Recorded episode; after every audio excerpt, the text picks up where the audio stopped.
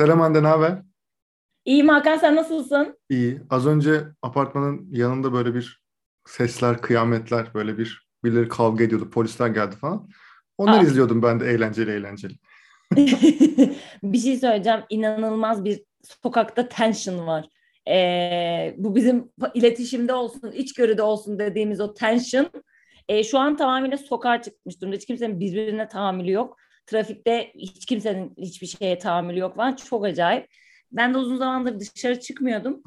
Ee, yani biraz ben Covid nedeniyle e, Covid hala böyle şey temkinli yaşayan gruptayım. Bugün Brand Week'e gittim. Ee, öyle Nasıldı? sabah trafiğine girmek zorunda kaldım. Ee, Brand Week şöyle yani çok uzun zaman sonra ben de ilk defa fiziksel olarak bir konferansa gittim. Hani onu tabii böyle bir özlemişiz. Ee, bu süreçte işte ben de başka yerlerde Bunun konuşmacı arkasından oldum. ama geliyor, beğenmemişsin. Denenene. Evet. Ya şöyle beğenmedim. Ee, birincisi böyle çok hayal kurdu. Yani çok sevdiğim Brian Solis'in bir session'ı vardı bugün. Ee, ondan o yüzden biraz böyle beklentim yüksekti mesela. Hakikaten Ee, nasıldı Brian Solis? ya Brian Solis üzdü. Nasıl Ee, üzdü ya? çünkü ya genel olarak böyle altını çizdiği noktalar çok doğruydu. Ee, dijital empati diye bir kavrama çok yoğunlaştı. Ee, ve işte markalar bu dijital e, empatiyi nasıl kurabilir e, kısmında böyle önerilerde bulundu ama öneriler çok havada kaldı. Ee, yani ben öyle hissettim, öyle düşündüm. Eski daha önce konuşmuş oldukları, yazmış olduklarından yola çıkarak. O yüzden benim için biraz hayal Bir de kırıklığıydı. bak şimdi Ee, dijital empati sen deyince düşündüm. Böyle bir uydurulmuş bir şey. Yani çok çok belli ya ne oldu aslında dışarıdan. Hani eskiden bulduğu kavramlar böyle şeydi ya üzerine konuşmaya değer vesaire şeylerdi ya. Şimdi sanki bu böyle bir şey uydurmuş gibi, tam da oturmamış gibi hissettim dijital empati deyince. Yani işte e, bazı momentlar yaratmaktan bahsetti falan. Böyle çok havada kaldı her şey. Ya süre Hmm. yetmedi ya da bilmiyorum hani başka bir şey. Ya da onların da belki yeni üstünde çalıştıkları bir konsept olabilir. Çünkü onlar dönem dönem her sene yeni bir şey işte böyle icat edip onun üstüne Hmm. Bir şeyler ördükleri için. E, trendler sunumu vardı iş dünyasında işte 2022'de hangi trendler e, olacak diye. 2022 O mobilin yılı mı? videonun slash mobilin yılı. Video mobilin yılı. Yürü be. Ya bizi bizim yaşımızı dinleyen küçükler varsa bunu çok bilmiyor olabilirler ama bizim yaşta olanlar bilir bunu. Ee, her sene böyle işte konferanslarda gittiğimizde bu sene videonun yılı, bu sene mobilin yılı diye biz bunu yıllarca duyduk. On- duyduk, 15 duyduk. yılımız bu yıl mobilin yılı diye geçti. Evet. Lanet olsun. Ve, ve şu an hani yani zaten web ya da işte desktop verisiymiş. Yani bakan olduğunu çok Tabii düşünmüyorum canım mobil. açıkçası. Zaten %85 mobil. Yani aynen. Bugün hatta mesela birçok konferansta işte mobile first hani digital first de değil mobile first e, kavramının ve işte yani böyle bir Hmm. söylemin üstünde çok fazla duruldu. Trend sunumu çok güzeldi. E, Facebook ekibi kendini hep Facebook Türkiye diye tanıtırlardı. Meta Türkiye diye tanıttılar. O Bak bu mesela enteresan. andı.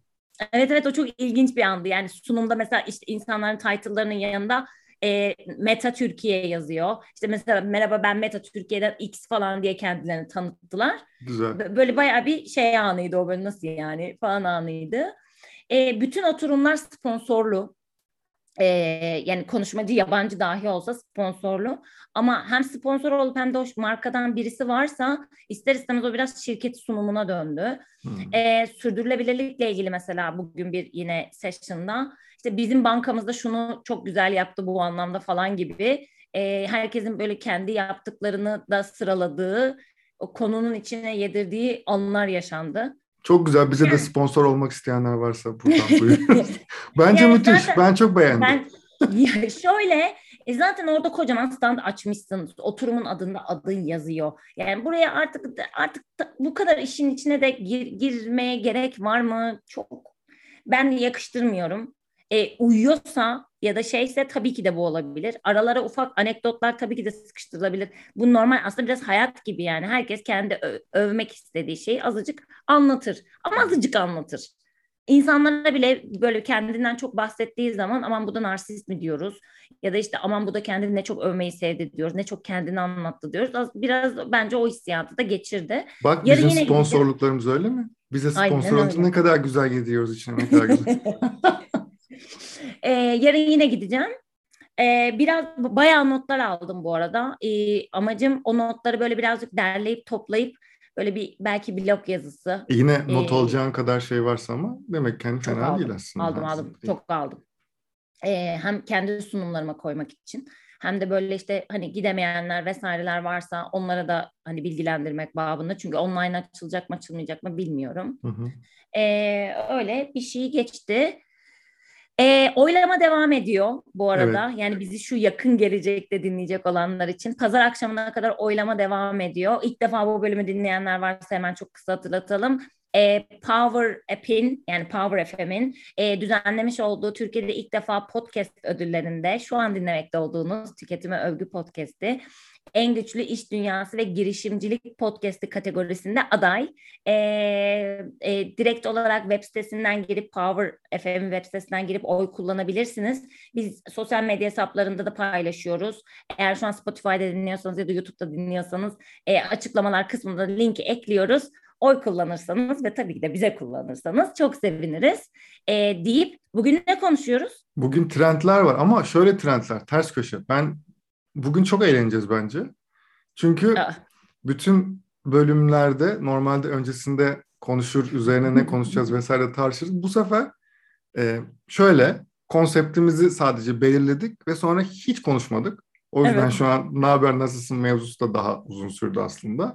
Şöyle 2021 2020'nin sonunda 2021 trendleri vesaire çıkıyor ya ve bunlar hani işte bilmem kaç tane trend hepimiz bakıyoruz ediyoruz vesaire. Şimdi biz bu kelimeyi kullanmayı çok seviyorum. Retrospektifte yani geri, geriye dönük olarak e, bu trendlerin ne kadarı hayatımıza girdi, ne kadarının daha girmesine zaman var veya ne kadarını umursamadık aslında. Biraz da bunlara bakacağız. Çünkü her yıl başında veya işte o yılın sonunda, bir önceki yılın sonunda trendler böyle, şunları mı yapsak, buna göre bilmem ne falan diyoruz ama sonra takip etmiyoruz aslında onlar ne oldu. Dolayısıyla Üstümüze trend raporu yağıyor diyebilir miyiz? Aynen öyle. Yağıyor. Ee, bazılarımız sallıyor, bazılarımız sallamıyor. Biz daha sallayan ve en azından bakmak isteyen, incelemek isteyen taraftayız. O yüzden Hande'nin kendi trendleri var 2021'den seçtiği. Benim kendi trendlerim var. Hem birbirimize soracağız. Bak böyle bir trend vardı. Sen ne düşünüyorsun diye. Hem oradan konsept çıkmış olacak. Bakalım göreceğiz. O zaman ilk trend senle başlayalım Hande. İlk Yapıştır. trend ben benle başlıyoruz. Peki. E, Z jenerasyonundan sonra gelen jenerasyona alfa jenerasyonu diyoruz. Evet. E, böyle bir isim kondu bu e, kitleye. E, Protecting Generation Alpha diye bir e, madde vardı. Hmm. E, benim gördüğüm trendlerde. Yani alfa jenerasyonunu korumak.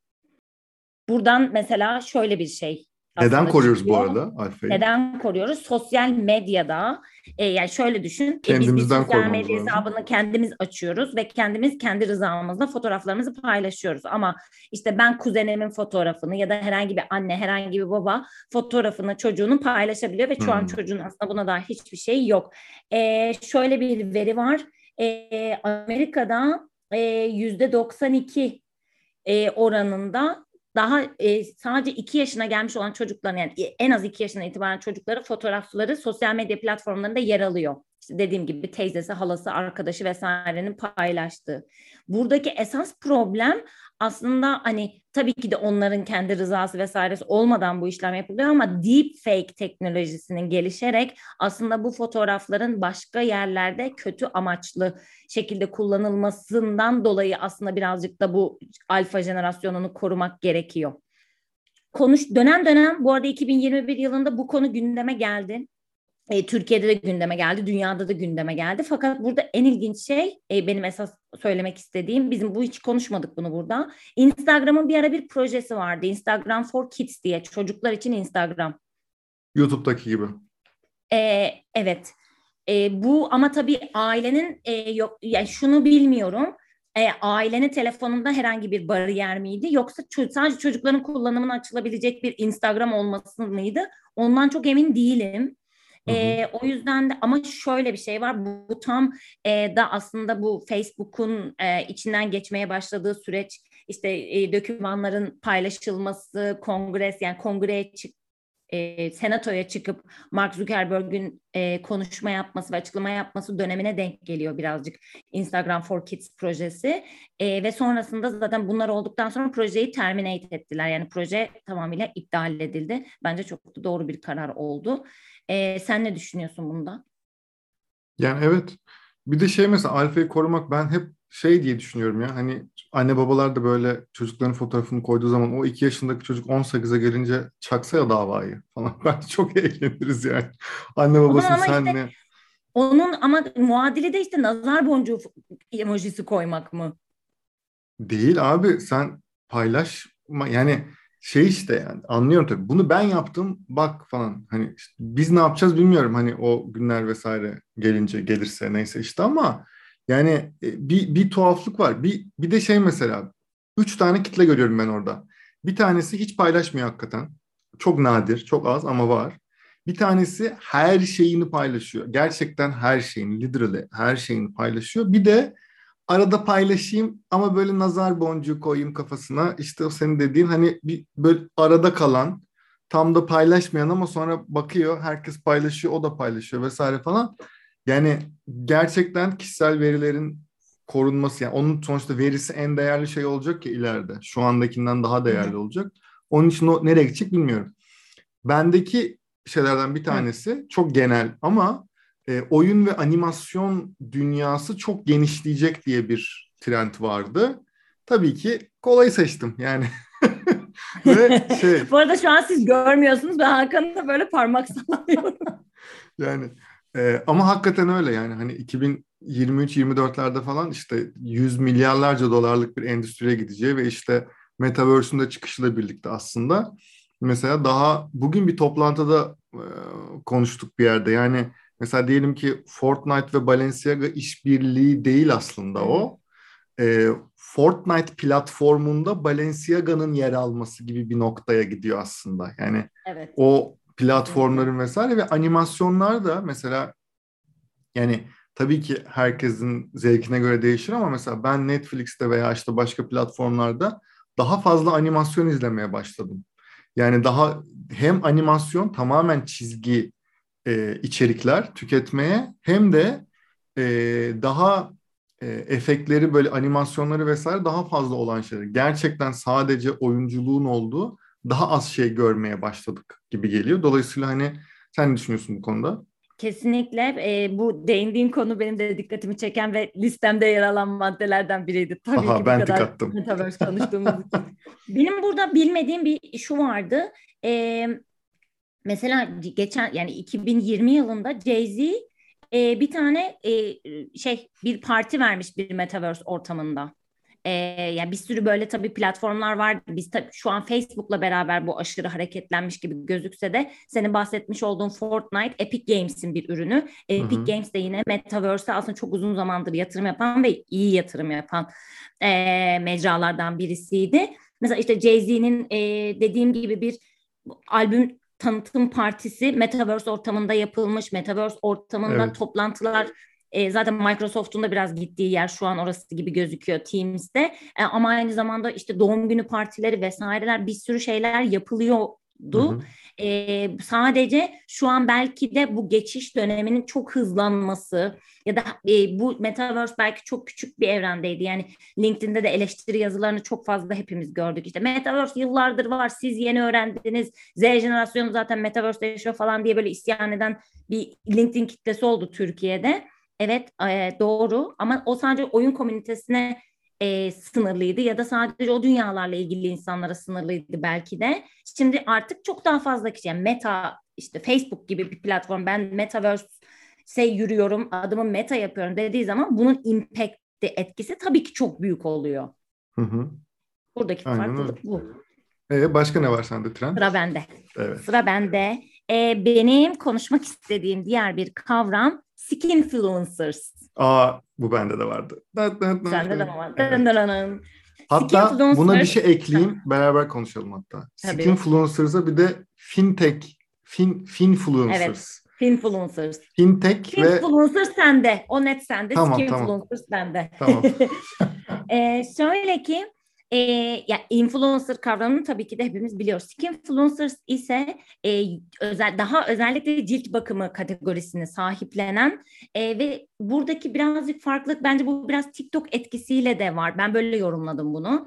E, influencer anlaşması yapıldığı zaman genellikle influencer o ürünü kullanıp ay ne kadar güzel oldum ya da işte daha tanıtım vesaire gibi bir şeyler varken skinfluencers'ların yaptığı şeyler e, ürünü kullanıp ya da ürünü deneyimleyip o deneyimini olduğu gibi aktarıyor olmak. Olumlu ya da olumsuz. Yani bu işte iğrenç e, yapış yapış çıktı falan filan gibi çok objektif bir şekilde tamamıyla yaşadığı deneyimi izleyen insana aktarıyor.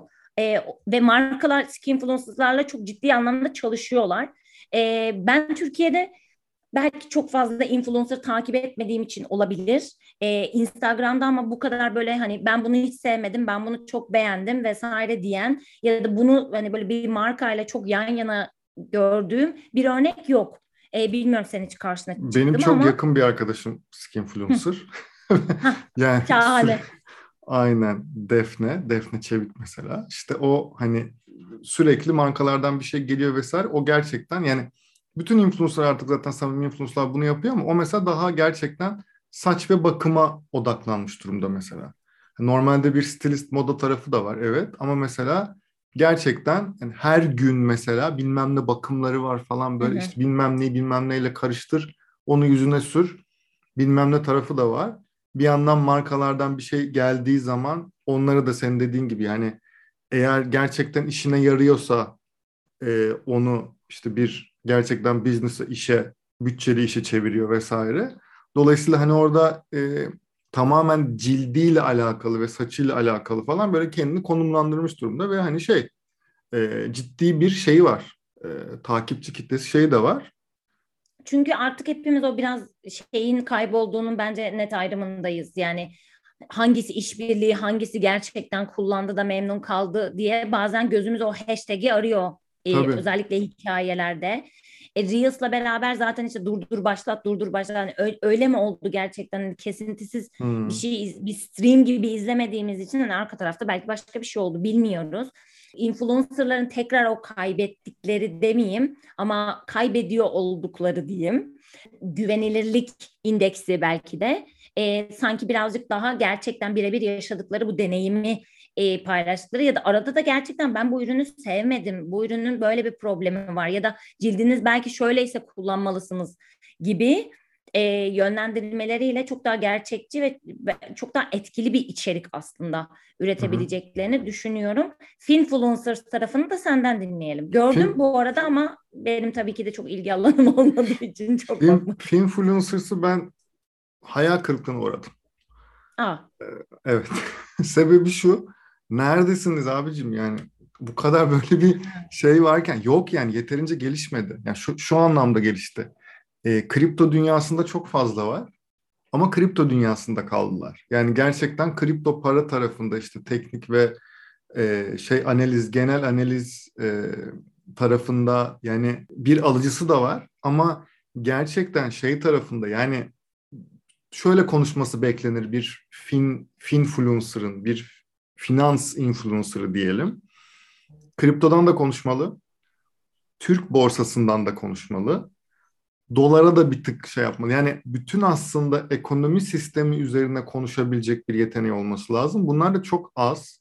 Gerçekten normal hayatta da işte bir e, borsacı olan biri belki konuşabiliyor ama genel olarak böyle bir influencer diyebileceğimiz yani bu kişi gerçekten bir fintech influencer'dır veya bir finans influencer'dır diyebileceğimiz Türkiye'de yok bu arada. Dünyada var örnekleri. Ama Türkiye'de ben gerçekten... biraz şeye bağlıyorum. Ne düşünürsün bu konuda? Bizde e, insanlar kafasında şeyleri ayrıştırıyor. E, yani işte Instagram'da finansçı yok ki ya da Instagram'da finansla ilgilenen kimse yok gibi şeyleri ben mesela dönem dönem markalarla çalıştığımda hmm. duyuyordum. Halbuki işte buradaki yaklaşım yanlış. Yani o o in, finans diye bir kategori olmayabilir ama finans günün sonunda cebindeki para, paranın değerleniyor olması, nereye gidiyor bu iş vesaireyi biliyor olmak için hepimizin ihtiyacı olan bir şey. Yani bunu basitleştirmek için söylemiyorum ama aynı hava durumu gibi. Yani e, genel bir konu bu. O yüzden evet. de hani finans diye özel bir kategori yok, olmayabilir Ama günün sonunda buradaki işte yani Türkiye'de herhalde benim bildiğim kadarıyla 50 milyona yakın hesap var Instagram'da. Hani bunun işte markası var, işte iki hesabı olanlar var falan filan diyelim. 30 milyon olsun. 30 milyon insan var burada ve 30 milyon insanların e, büyük bir kısmı da finansal şeylerin ne olduğuyla merak ediyor. Ben de şeyde mesela çok zorlanıyorum. Bu yüzden aslında birazcık gündeme getirmek istedim. 101'e anlatan bu işin kimse yok ya. Yani herkes hep bir yerden sonrasında başlıyor. Hani ben bütün finansal belli şeyleri biliyorum. İşte makroekonomi biliyorum. Ondan sonra nelerden etkileneceğini biliyorum. Pariteleri biliyorum. Halihazırda zaten bir noktadayım. Genelde hep bizde ön, ileriyi görmek ya da öngörü sıralamak ya da şimdi bir şey oldu o yüzden dolar arttı falan gibi şeyler oluyor. Halbuki bir tık aşağıda daha 101 bu işi çok bilmeyen, bundan iki yıl önce ne olduğunu belki bilmeyen insanlara e, da anlatan birilerine ihtiyaç var. Ben sana söyleyeyim mi? Türkiye'de şu ben bir ara işte e, ilgilenirken aslında böyle hani kripto vesaire falan çok ilgileniyorum zaten. Hani işim gereği demeyeyim ama merakımdan. Yani o tarafta da mesela yatırım tavsiyesi değildir demek gerekiyor ya bu arada. Çünkü bir şey olmadığı için regülasyon vesaire falan veya işte SPK'dan yetkili biri olman lazım ki yatırım tavsiyesi verebilirsin. O da kişisel olarak oluyor vesaire. Ee, orada şeyi fark ettim. Ben böyle hani ben şunu aldım falan diye paylaşıyordum. Yatırım tavsiyesi değil diyordum vesaire falan. İnsanlar, yani arkadaşlarım dahil bana şunu. Hakan ne alalım? Abi ben hmm. nereden bileyim ne ne almalısın? Ve hani Twitter'da da bakıyorum. Kimse öğrenmek gibi bir derdi yok. Ne alalım o an? Hmm.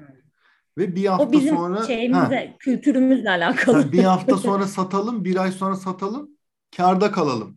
Abi ben onu bilsem sana mı söylerim zaten yani. Hani bu bu böyle bir şey mi? Hani atıyorum dolar önümüzdeki hafta çıkacakmış falan. Bunu bilsem ben sana mı söylerim acaba? Hani veya bu kadar açık mı söylerim? Yani veya biri gerçekten bunu anlıyor ve halka açık olarak, kamuoyuna açık olarak paylaşıyor olabilir mi? Yani hani işin bu tarafları da var ama burada çok ciddi bu fintech tarafında bir finansal influencer tarafında çok büyük bir açık var. Ee, ve dolayısıyla hani burada ne olacak göreceğiz. Ben bir tane şey de daha doğrusu iki tane birleştirip sana da Hı. sormak istiyorum burada. Bir tanesi gördüğüm şeylerden bir tanesi nostaljik formatların tekrar gel geleceği yönde böyle kasetleri tekrar biz işte kullanmaya Gördüm. başlayacağız böyle falan plak gibi falan. Tamam mı? Bir bir o var. Böyle Polaroid fotoğraf makinesinin Walkman versiyonu bir görsel evet, vardı. falan tamam. tamam. Tekrar işte biz tekrar işte özümüze dönüyoruz. Nostaljik formatlar. Bir bu bir tanesi. Bence hiçbir halt olmadı bu arada. Hiç hiçbir şey yok yani. Bununla alakalı hani globalde falan birkaç tane art sanat işi olduysa okey ama Türkiye'de kimsenin umru değil. Bir diğeri de hmm, yine olmadı yani Türkiye'de görmüyoruz ama ileride sence olacak mesela sana özellikle bunu sormak istiyorum. Özellikle premium ve lüks markaların ikinci elleri. Hmm, ikinci o benim el, tabii ki second hand taraf atıyorum. Gucci'nin gidip de mağazadan sıfır değil ama gerçekten ikinci el çok düzgün bir versiyonunu almak vesaire falan filan. Türkiye'de ben bunu görmedim ama yani hala bir potansiyel Aa, var gibi. Sen görmedin çünkü. Şeyi var. Karanlık kapılar tane, ardında neler oluyor anlatacağım hepsini. Bir tane bununla alakalı proje var kiralama onu biliyorum. Ama bir tane hmm. hani bir, bir tane onu biliyorum. Tabii onu sen anlat. Yani ben hiç Tabii. görmedim onu. Seve seve.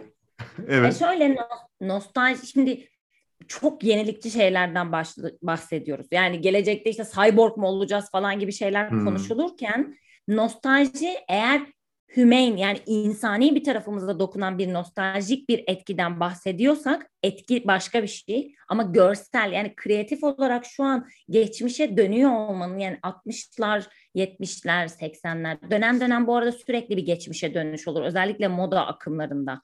Yani mesela işte şimdi yüksek bel giyiyoruz. Eskiden yüksek belli giymek nenem işi falandı ya. Şimdi yüksek belli kot giymezsen demode oluyorsun. Kadın. Ya şu şey tayfayı ne yapacağız? Hala varlar. Is, ıssız adamla çıktı bunların yarısı.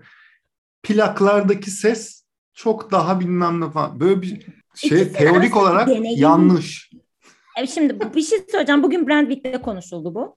Yani çok iyi bir yerden denk geldi. Ee, şöyle ki bence oradaki deneyim başka bir şey. Yani kendine gidiyorsun bir kahve demliyorsun. O arada işte plağını işte çıkarıyorsun, hazırlıyorsun, koyuyorsun. Onun işte iğnesini bilmem ne yapıyorsun. Ve oturup hani ben o keyifle müzik dinleyeceğim şeyi bir experience, bir deneyim o.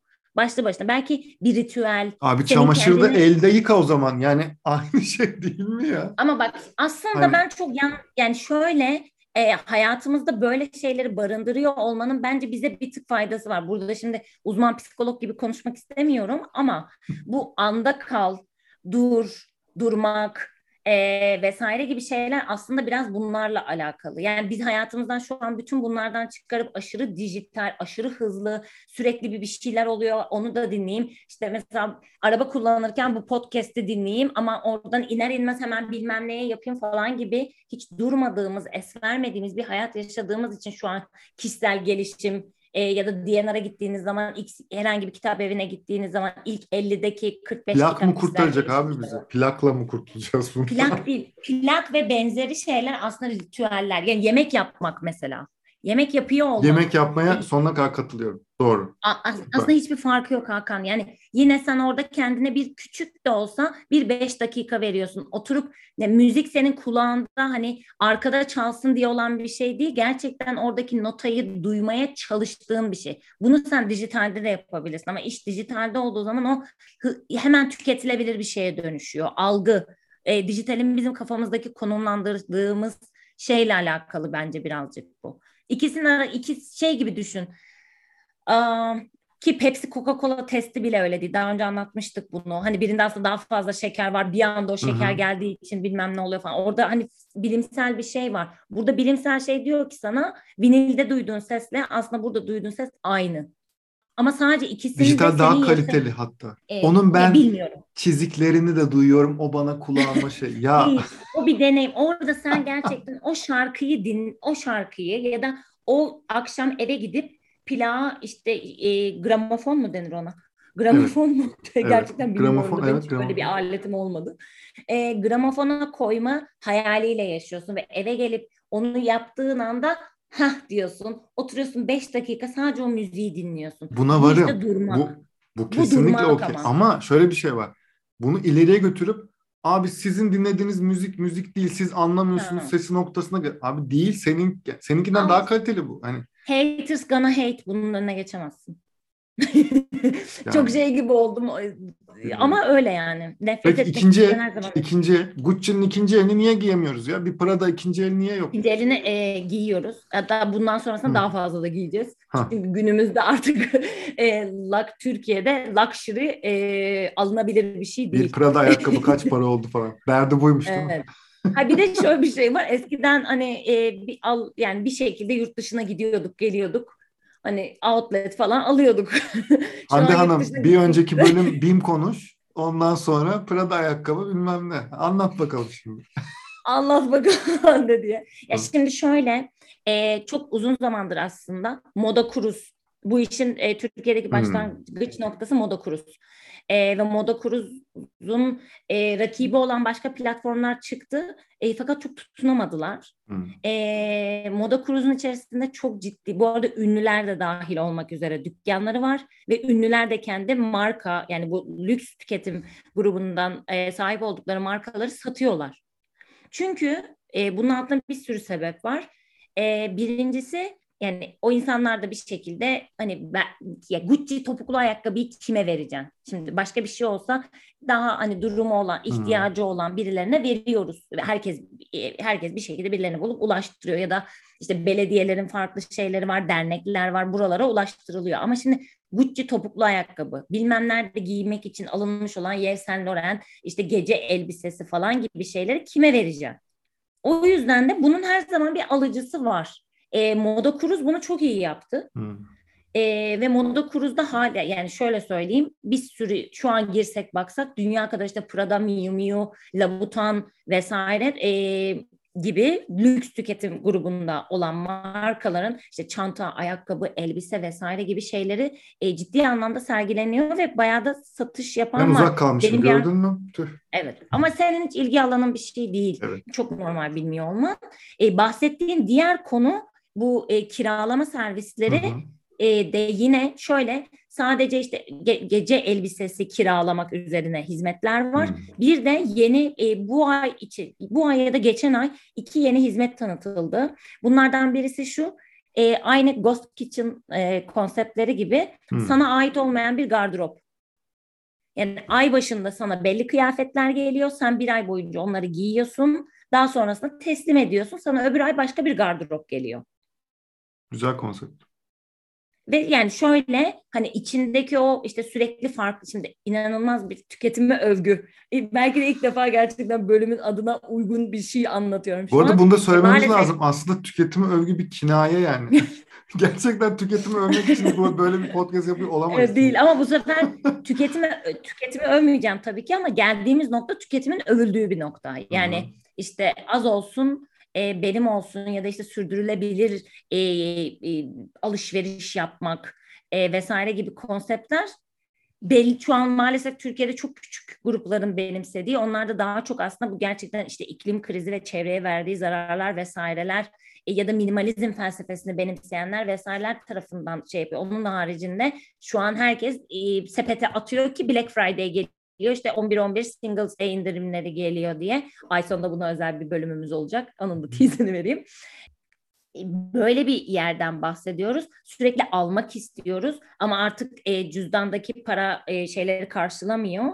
Bu aylık böyle gardıroplar aslında hem sürdürülebilirliğe katkı sağlıyor. Çünkü hani bir kişinin 15 tane şey alması yerine aslında birer tane bir şey alınıyor. Sadece sana farklı dönemlerde geliyor gidiyor. Eğer iyi kurarlarsa modeli e, ben şansının olduğunu düşünüyorum.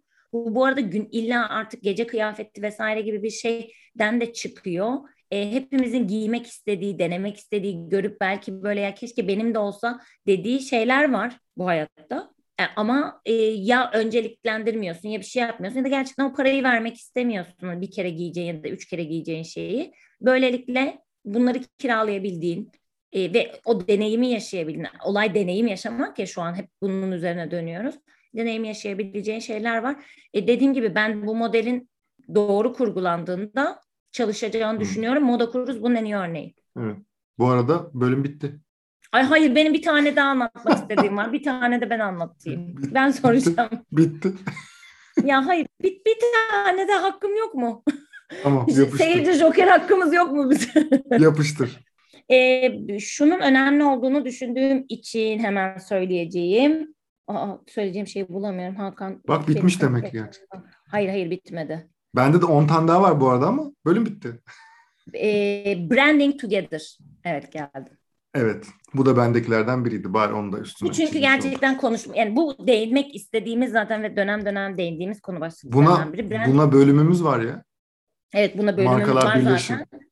Markalar birleşim var ve bu aslında bir tane de örneği var bunun. Black Lives Matter döneminde Adidas ve Nike'ın evet. yani ezeli rakiplerin birbirleriyle birleştiği ve yine sen anlatmıştın bunu zaten. O, ama bunun altını çizmek istedim. Özellikle bu daha sosyal durumlarda yani sos, toplumu ilgilendiren durumlarda ya da çevreyle ilgili konularda markaların birlikte hareket ediyor olması. Çünkü günün sonunda böyle bir şey olduğu zaman ister istemez bunun hem bir PR değeri oluyor hem daha güçlü bir şekilde ilerleyebiliyorlar. Odak bölünmesi yerine aslında tek bir şeyin etrafında toplanan bir amaç var. Ee, biz bunu yazın maalesef ki yaşadığımız orman yangınlarında gördük. Rakip vesaire demeden herkes bir güçlerini birleştirmeye çalıştı demeyeceğim ama daha bireysel davrandığı ve işte bir şeyler bağışladığı şeyler yapıldı. Ama bence Türkiye'de de şu an biz yani farklı farklı alanlarda çok fazla şeyle aslında mücadele ediyoruz. Yani işte toplumun mesela yaşadığımız iklim kriziyle ilgili bilgilendirilmesi, eğitim, işsizlik e, vesaire gibi bir sürü aslında problemle boğuşuyoruz. Bu nedenle markaların yani bunun altında yatan bir sürü şey var. Artık herkes bir şekilde e, özellikle de Z jenerasyonu bu bütün araştırmalarda çıkan bir şey. Bir marka seçimi yaparken ya da bir markaya e, sevgi beslerken neyin temsil ettiğini, hangi değerleri temsil ettiğini, bu TikTok'ta olmak bile olabilir. Hiç önemli değil. Yani altında yatan şeyin ne olduğu tabii ki de gönül ister ki daha ulvi bir şey olsun. Ama bazen TikTok'ta var o benim gibi konuşuyor, benim gibi hareket ediyor nedeni bile o markayı seçmesine, o markaya bir duygusal bağ hissediyor olmasının altında yatan etken olabiliyor. O yüzden de daha duyarlı, e, birbirleriyle konuşan, dönem dönem rekabeti başka bir yere ayıran markalara ve marka işbirliklerine ihtiyacımız var diyorum. Son sözü sana veriyorum. Oy vermeyi unutmayın. Power FM ve Podfresh'in birlikte düzenlediği ilk podcast ödüllerinde biz de adayız. En başta Hande'nin söylediği gibi en güçlü iş dünyası ve girişimcilik kategorisinde bize oy verirseniz çok seviniriz. Ayrıca her hafta salı günü bugün itibariyle bir buçuk ay oluyor. Ee, bir gönderdiğimiz evet. haftalık bültenimiz var. Orada da burada konuştuklarımızı ama genelde de konuş konuşamadıklarımız, zamanımızın yetmediklerini veya o haftanın önemli gelişmelerini böyle bir maksimum 5 dakikanızı alacak şekilde oraya ekliyoruz ve her salı gönderiyoruz o listeyi de. Ve orası da her geçen gün büyüyor. Bizim tahminimizden çok daha büyük, çok daha hızlı büyüyor. O yüzden de çok mutluyuz bu anlamda. Bence şahane bölüm oldu. Elimde 10 tane daha çok güzel trend vardı ama e, kaldı. Eğer hani onları da konuşun derseniz, bunun bir ikincisini yapın derseniz belki yapabiliriz ama bir yandan da konuşacağımız çok fazla yeni konu ve konsept var. Bence gene şahane bölüm oldu. Bir sonraki bölümde görüşmek üzere. Evet, ben ilk başta girerken tedirgindim. Ne zamandır böyle şey impulsif bir şey yapmadığımız için ama çok keyifli oldu, güzel oldu. Valla bir tane trendim var. Onu zaten bölüm yapmak gibi de bir fikrimiz olduğu için e, şu an daha fazla seni zorlamıyorum ve bölümü bitirmene izin veriyorum. Herkese öpüyoruz. İyi bakın kendinize. Görüşürüz.